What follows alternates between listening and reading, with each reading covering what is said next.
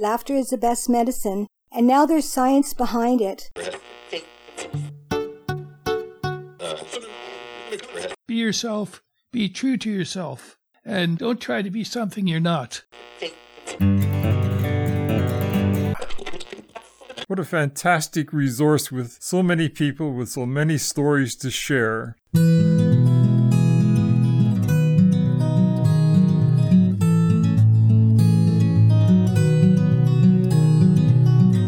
Welcome to Elder Wisdom Stories from the Green Bench, a podcast from the heart, an idea that began at Schlegel Village's retirement and long term care homes. And it's all about talking with and about seniors. I'm Erin Davis. My co host today, as always, is Lloyd Hetherington. He's a husband, father, and grandfather, and a widower. Lloyd's a teacher and a missionary, and like so many fellow seniors at Schlegel Village's retirement and long term care homes in Ontario, he has a lot of stories to tell, wisdom to share, and yeah, questions to ask. Lloyd joins us on the Green Bench. It's a place for rest and reflection, a place to ask questions and offer advice. Upon it, even if only for a moment, the world can stop turning and we can find a connection. And today, we're connecting you with a woman named Judy Steffnitz. Now, Judy's had a varied and fascinating life with plenty of ups and downs, but she's come through shining and has a lot of elder wisdom to share on the Green Bench.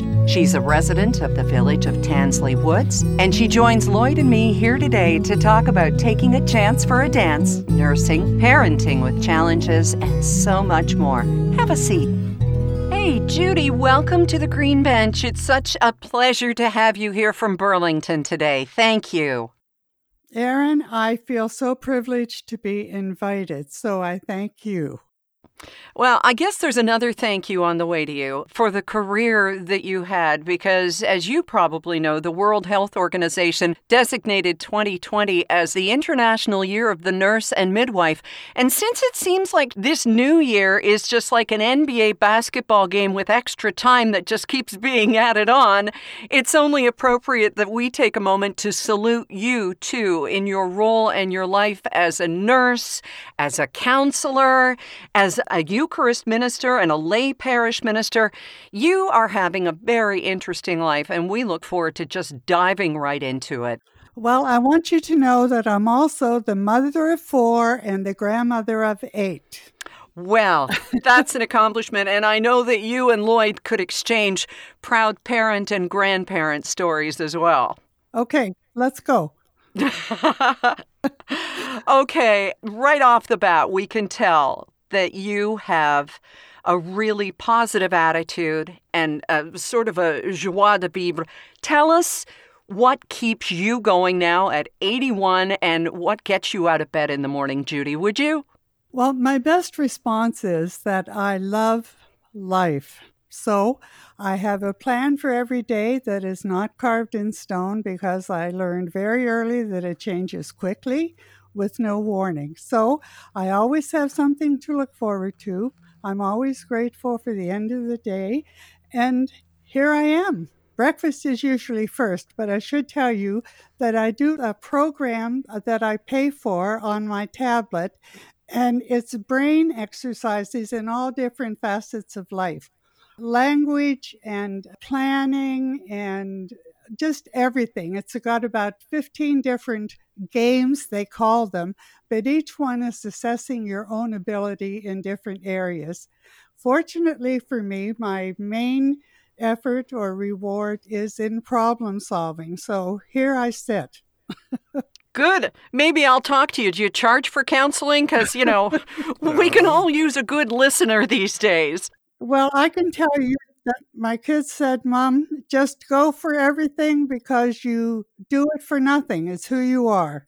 And that is very much Lloyd's mantra, too. I don't want to put words in your mouth, Lloyd, but you also are very active in keeping your brain engaged and interested and in words and all of that. And perhaps that's something that you can share with Judy. I do play Scrabble on my computer.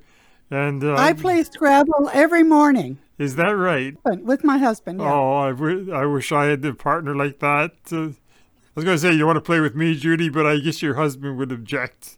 No, he would not. I have to tell you that uh, I have the most wonderful husband in the world because I have all the freedom that I need. And he said to me just before he left, he gave me a kiss. He said, I'm proud of you. Have fun. Hey, marvelous, marvelous. They don't make many marriages like that anymore. Well, after 58 years, we've learned how to make it work. Uh-huh. Wow. No expiry date on your wedding certificate, then. I love that line from you, Lloyd, and I think about it often because you're right. Now, you married how many years ago again? 58. It will be 59 this year. 59 years. Marvelous. Yes. And were you working for many of those years in your marriage? Tell us about your career, Judy. Well, I uh, went into nursing when I was 16 years old, and I met my husband in the beginning of my second year, and I worked afterwards in pediatrics in Welland. We met at a church dance on a Sunday night, like a Paul Jones. Do you know what that is? No. Oh, well, that was a dance way back when, where the guys were on the outside of the circle and the girls were on the inside of the circle. And wherever the music stopped, you introduced yourself to that person. Oh. So you had a chance for a dance and you could decide what you wanted to do or not. Then, after we got married, we moved to Toronto and uh, lived in a, an apartment on St. George Street. And I worked at Sick Children's on the cardiac unit for newborns to two years old and got pregnant in the interim, no surprise. And I actually left Sick Children's to go on private duty registry because I got paid more since I knew my working days were limited. And they paid me private duty rates to come back to Sick Children's, which was humbling to say the least. So after Mike was born at uh, St. Michael's Hospital in Toronto, he was about a year old, and we moved to Oakville and bought our first home. And there I um, got pregnant again. And after our second son was born, I went back to work when he was four months old at the Oakville Hospital Relief. They wanted me to do pediatrics, and I said, you know what? I have a two year old son, and I can't deal with the gap, you know? hmm It was like I had this kid that was on blood pressure every 15 minutes and an intravenous and all this stuff. And that was okay. Was that your own child? no, no, not my own child that was sick. Oh. The fact that I had a two year old at home and this kid was two years Oh. old, I just said, let me out of here. Mm-hmm. So I had I did relief at the Oakville Hospital for four years, which was awesome because I worked in every ward except emergency. So I've had a broad uh, nursing span for my lifetime, and then got pregnant again and had a little girl. And Paula's 51 today, not her birthday today, but this time in life. Then I had David, and believe it or not, I didn't do a whole lot of nursing after that because my kids seemed to have health problems. Oh, My first child had convulsions at 11 months old oh no. uh, like four weeks after my father died. So that was kind of traumatic. And then, um, w- while John at five fell off the roof, but before that, he had frequent ear infections, always on antibiotics. So his first teeth came in black from all the antibiotics he had. Oh. So Yeah. at five years old, he fell off the roof. So that was another. Okay, you got to tell us the story of a five year old on the roof. Well, Norm was painting the house and he didn't put the ladder away. Oh, Uh-huh. and a five year old will Think find his way. think about this. So, the irony of this, and I thank God for this every day, he was with a friend on that garage roof. Okay. And thank you, God, John fell off of it, Mm. and his friend did not. Wow. I'm in the house with the hair dryer on, and life's going on beautifully. And all of a sudden, I hear screams, and John has actually ripped his lower jaw away from the jaw oh, goodness. and uh, gravel marks on between his nose and his mouth and on his forehead. So I shoved a towel in his mouth and off we went to the Oakville Hospital. And this is not a joke. They knew me so well that when I went there, they'd say, "Okay, Mrs. Stepnitz, what is it today?" Oh. And and I'm not complaining. That was wonderful because you know it helps if they know who you oh, are. for sure. Yeah, so that was John. And then Paula, uh, at 11 months, had an extremely rare allergic reaction where all her skin fell off Oh, goodness. from her head to her toe. What was she allergic to? Long story short, they told me that it was uh, penicillin. I said she hasn't had any penicillin. Uh-huh. Well, then it's aspirin. I said, I only gave her aspirin at five o'clock this morning because I couldn't settle her down. Mhm. And long story short, when my own doctor came back, he said it was a virus. Goodness. But very rare called Stevens Johnson syndrome. I had done pediatric nursing for a long time and had never heard of it. So then my last child had asthma. So we spent a lot of time in Children's Hospital in Montreal because we moved to Montreal when David was 18 months old. He was our last born. Mm-hmm. So all of that stuff was going on in Montreal. So I had a route to sick kids and went through the whole process of swelling and rashes and allergies and Goodness. Now they're all grown up and alive. My eldest son is 58, the second one is 56, but he's had two brain tumors. So we've worked through that. He has two kids, uh, 23 and 21. The 21 year old is going through a cancer fight of his own right now. And um, our eldest son has two boys, and they're both working. They're all working through this pandemic. I am so grateful. Wow. And then, um, what can I say to you? That uh, my youngest son has two boys. We only have two granddaughters, or a granddaughter who is 23 and a 16 year old. So, what else do you want to know? Wow. That is some story. And we're not even into the part where, and you've mentioned it, you moved to Montreal, Judy. How did that happen? Was that your husband's career? What what was he in? And, and how did you come to move to La Belle Province? Well, he uh, was an investment counselor and he worked at Babson's in Toronto when I first met him and had been there all this time. So our lives have been quite stable aside from the health stuff. But, you know, that just seemed to be okay for me, if you know what I'm saying.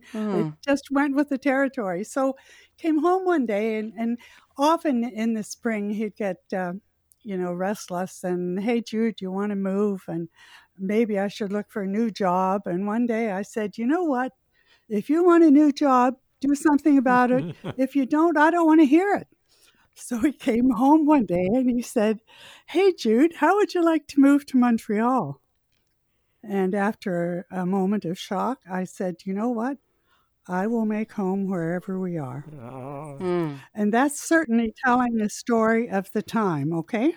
And we're talking about what, like the 1960s or 70s there? Uh, help us chronologically, Judy. Okay, so we got married in 62. This was 1972. Okay. And we moved to Montreal after the FLQ crisis. Right? So we lived in a lovely home in Montreal. We were in Beaconsfield, so we were not really a part of all the unrest in Quebec. Mm-hmm. But the biggest shock to me came when all four kids now were in school, and I'm thinking, yay, I can go back to nursing. I could not get licensed in Quebec because I did not speak French. Ah. I had to take a French exam. So I said, okay, time for new directions. And it's amazing how life works. You know, I'm reading the paper one morning and saw this notice if, if family life is important to you, Concordia University is offering a new program. If you're interested, call this lady. Well, because of my experience, it was like, go for it. So I went and spoke with this lady. She was overjoyed that I wanted to be in the program. I was 38 years old. I had had some experiences at a, a summer camp with young people from 16 to 22. And the fellow who ran it was a psychologist. And I thought, you know, maybe I should study psychology. Maybe that would be a good place to start. So I met with this fellow who today is a Monsignor in the Catholic Church, believe it or not. He said, Judy, you don't want to go into psychology, it's very limiting. He said, Your life experience already gives you more skills than a lot of people with many degrees. Mm-hmm.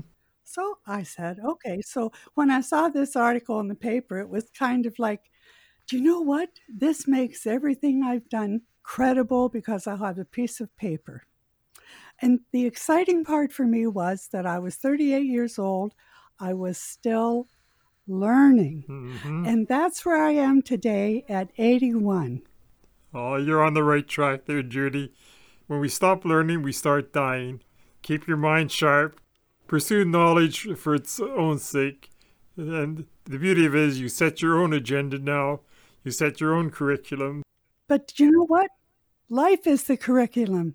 Mm. Uh-huh. So, as it happens to me, I'm always finding new ways. I'm always ready to go in another direction. Uh-huh. So, I know that uh, nothing's carved in stone. And, and a phone call told me that my mother was dead. A phone call told me that my father was dead. A phone call told me my twin brother was dead. My half brother was dead. My half sister was dead.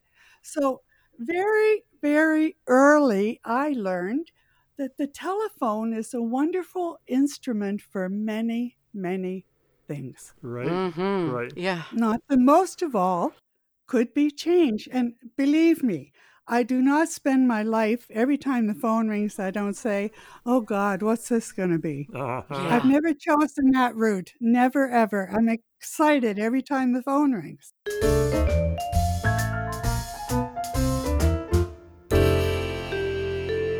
Now, correct me, Judy, if I'm wrong, but it seems like you were a woman ahead of your time in terms of women's reproductive rights and the need for sex education for youth. Where did that come from in you, and how did you use your beliefs and the education and knowledge and experience that you had amassed? In all seriousness, I was talking to my husband about this the other day, and I said, You know, where did all this stuff come from? Because I certainly didn't have a lot of experience in anything, but his comment was it was innate. Mhm. Yeah. And so if, if the opportunity presents itself, then I respond. When I was taking the family life education program at Concordia, it was a two year program that I took in four years because I still volunteered in the community. I still had four kids and I was still going to school. So, in the process of that, a whole lot of things were happening in my life too. And one of the things that I had to do in order to get my certificate, because it was the first program, it wasn't a degree, which I'm sure it is now, because that was what, 45 years ago or something. yeah. Um, Yeah. But my practicum, which is what I had to do to graduate, I had to do the research, the planning, the organizing, the facilitating, and the presentation and the rewards for that program. So, family life taught me to look at all the issues from womb to tomb. Mm. And then I chose to look at them in response to social networks that I was observing. So my practicum was helping parents to be sex educators. And it is import- as important today as it was then because everybody runs away from it. hmm You're absolutely right. We're so reluctant to share the facts, so we let the kids pick up the fiction from wherever. Yeah. Well, do you know what I think happened? I think parents did not understand that they did not have to tell their kids their own experience.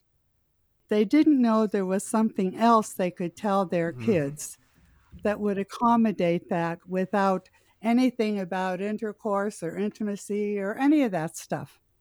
And I found out that the reality of that is teaching them values and attitudes and respect and that kind of stuff. hmm So, my secret is that attitude is our greatest power, and we control that for ourselves.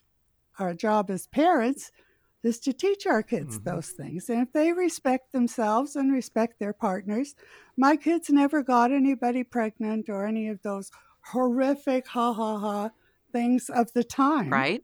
So I, I think the, the reason for my doing that was to kind of say to parents, listen, don't be afraid to teach your kids goodness and respect. Mhm.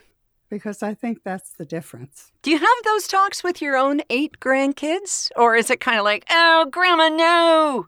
No, do you know what? Uh, and, and this is the truth. I'm not always consciously aware of what happens with my grandkids because, again, I simply respond to whatever's happening. I know uh, when I was 80, my granddaughter made me a beautiful uh, book from all of my children and grandchildren, pictures from them. And they all said they loved their chats with me mm. and they hmm. loved it when I came by. And my youngest grandchild, who just turned 15, he said, 10 things I love about Nana. You know, playing this, baking this, doing this, going. Th- wow. Yeah. What a gift that was to me because I had no idea. And even from my own kids, Mom, I am what I am because of you. Mm. Mom, I'm so blessed to have you for my mother. Like, holy smokes, where did all this come from? It came from you, Judy. I guess it's because I'm not aware. Mm-hmm. I do not know what people are talking about when they say, I love it when you visit Judy. I feel like I've been to oh. church. what? Good God, we don't talk about God or, or even mention church, but that's the feedback that I get. So I'm very grateful and very humbled. Yeah, Judy, you're not preaching the sermons, you're living them, and that makes such a difference. Amen. No, you're probably right, Lloyd, and I never even thought about that. But because my whole outlook is life, I guess that makes sense, uh-huh. doesn't it? It yeah. does. And you know what? It's the soul of a nurse. It was Val Saintsbury who said nurses dispense comfort, compassion, and caring without even a prescription. What called you to nursing? Because I know that careers were limited at the time that you were choosing your path, but you seem to have a deeper calling than simply tick box A, B, or C, Judy. Well, my mother died when I was four. She was killed in a car accident mm. because she crossed against the light and was run over by a car driven by an 18 year old kid. Ugh who came home to say goodbye to his grandmother because he was going off to the Second World War. Oh. Now, charges were never laid, but my mother was a nurse. Hello? Yeah. Okay, I don't know if that's it or not, but I wrote a poem, probably 12 verses, in my yearbook when I graduated from training about my desire to quell the pain of men. And I think it was something innate. It was just in me to do this. And I dare say that if you talk to people who know me, that's probably just who I am. It wasn't a choice, it was who I am. There was a poll that was done about a year ago, and for the 18th year in a row, North Americans ranked the nursing profession as number one when it came to honesty and ethical standards. And I think that a career, a life like that, really does attract the best people. And especially now, look what we're seeing now the health caregivers who are parking their own needs and their fears for their families so that they can try and heal us all. It's really quite amazing. Have you imagined yourself, Judy, as a nurse during these times of COVID? Have you said, What would my life be now? No, but I have said, Thank you, God, that I'm not nursing anymore. Mm-hmm. Please mm-hmm. protect those who are giving of themselves.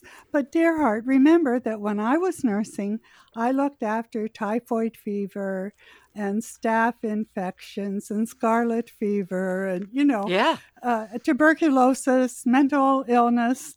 My goodness. And then then you sort of segued into counseling. How was it for you to be Instead of hands on and changing IVs, how did you find it counseling? What did you get out of that, Judy? It's just something I've always done. Mm. Believe it or not, a friend called me who was a roommate of mine when I was in training. She's in Toronto now. And we are at total opposite poles. I've taken a spiritual tack, not consciously, mm-hmm but she has consciously taken into the stars and the zodiac and all that stuff. Mm-hmm. And she just said to me, Judy, your articles nourish my spiritual life. I said, Are you kidding? Wow. Nourish your spiritual life? I said, I, I don't even write anything spiritual. And she said, Well, that's where I need to be nourished. So what can I say? It speaks to a saying that a doctor of mine had who said that what comes from the heart goes to the heart. And while you are a channel for so much goodness, you very actively live out your philosophy about the past and the present. Judy, could you explain that a little bit? Well, what I learned, uh, even at four years old, when my mother was taken from me, is first of all, I had no control over it. Second of all, I didn't ask for it. Third, I didn't deserve it, but I got it. Mm-hmm. Am I going to carry it for the rest of my life? Absolutely not. What is to be gained by carrying yesterday? If you carry yesterday, you have no time, no room for today. And that's the secret. The only thing you have is today. But we carry all kinds of stuff. We're angry, we're bitter, we're disappointed, and it, it's endless. Everybody can tell their own story. But remember that yesterday is as valuable as a canceled check. And if you recognize that, you're going to say to yourself, well, what am I doing this for? If you're angry all the time, are you going to be good company? Mm-mm. If you're carrying yesterday, are you in tune with today? Can you cherish the moment, which is all you have right now? If you're still carrying stuff from way back, I have not carried anything. And if I find that I am carrying something, I say, you better get rid of that because it's in the way. Mm-hmm. And it's done. It's weighing you down and clipping your wings. Absolutely. Ah, Judy, it's been fantastic talking to you. I needed your inspiration today. You know, the nonsense of COVID it weighs heavily on you. But your spirit, your enthusiasm is just what I needed. Thank you so much, Judy. Well, bless your heart. I'm so grateful for the chance to talk with you. yeah. Here you are. You're not in nursing, but you're still dispensing vitamin J. So thank you, Judy, for that. J for Judy, J for joy. Thank you so, so Oh. much. Well, thanks to both of you, and I wish you every success as you continue this. I'm sure many people have contributed and will continue to help us all out. Well, with guests like you, how can we go wrong? Thank you, Judy. Okay, thanks a lot. bye bye. Well, it's time to move on from the green bench and let someone else sit and have a chat. We're going to return on our next episode in another two weeks with the spotlight on a very special man you already know my partner, Lloyd Hetherington. I hope you'll join Lloyd and me for our next podcast. Please subscribe for additional episodes every two weeks. You'll be notified just as soon as they're up. We invite you to please share your thoughts and opinions on social media using hashtag Elder Wisdom to help others find us on this green bench. Just take a moment to rate and review the Elder Wisdom podcast. And if it's easier, go to elderwisdom.ca to find the link. And while you're there, take the Elder Wisdom Pledge. I'm Erin Davis. Lloyd and I thank you for your time. Be well, and your seat on the green bench is ready and waiting. Elder Wisdom Stories from the Green Bench is brought to you by Schlegel Villages, a complete continuum of care, offering independent living to long term care, celebrating and honoring the wisdom of the elder. To learn more about us, please go to our website, schlegelvillages.com.